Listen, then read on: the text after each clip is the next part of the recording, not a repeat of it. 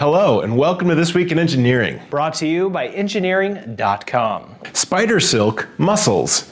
Spider silk is stronger by weight than steel and is also stretchable, while carbon nanotubes are electrical conductors that are also stretchable. Now, Florida State University physicist Eden Steven and colleagues coated strands of spider silk with carbon nanotubes and found the resulting material has a lifting strength about 50 times stronger than muscle.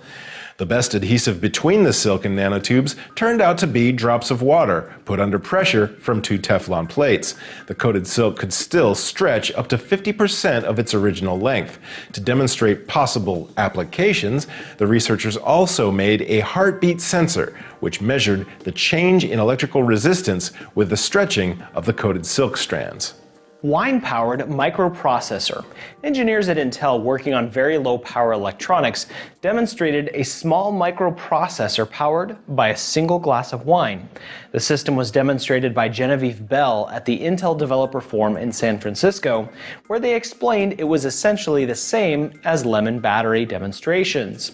The wine was poured into a glass with copper and zinc connections, giving enough microwatts to power an accelerometer with communications processing.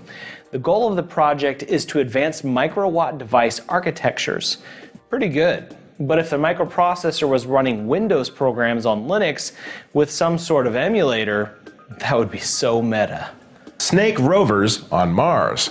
Sometimes all terrain Martian rovers get stuck in sand, like NASA's Spirit rover did in 2009. Now, researchers at SINTEF in Trondheim, Norway, funded by the European Space Agency, have built prototypes of rovers that move like snakes. The rover would actually start out as a functioning arm of a wheeled rover, but it could be disconnected and lowered to the ground to crawl around independently. The arm could later be reattached. The rovers could someday be used on Mars or on moons like Titan. I say, don't send robot snakes, send robot snake Plisskens. But I thought Mars was dead. Jet engine temperature sensor. Some machines, like jet engines and nuclear reactors, run at extremely high temperatures, but must be regulated very accurately, and sensors over time tend to degrade, causing measurement drift. Now, researchers from the University of Cambridge have developed a new inexpensive thermocouple shown to reduce drift by 80% at 1200 degrees Celsius and by 90% at 1300 degrees. The thermocouple has a conventional nickel alloy outer wall to reduce oxidation and an inner wall of a different nickel alloy to prevent contamination. The device could reduce maintenance costs and repair for very high temperature engines. Self healing polymer.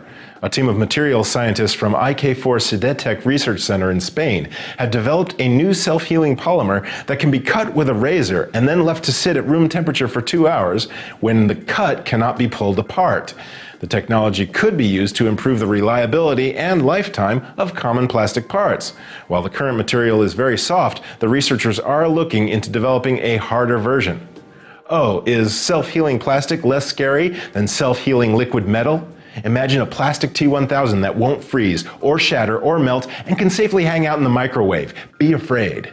Skeleton Crew satellite launch. On September 14th, the Japan Aerospace Exploration Agency, or JAXA, used a crew of only eight people with two laptops to launch a satellite aboard an Epsilon rocket.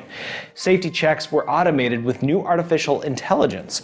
The mission was a small satellite carrying a planet viewing telescope but the launch also proves that future missions could be much more affordable.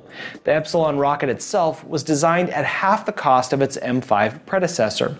To make their next launch even cooler, it should be launched by only one guy with just a cigarette and a fuse.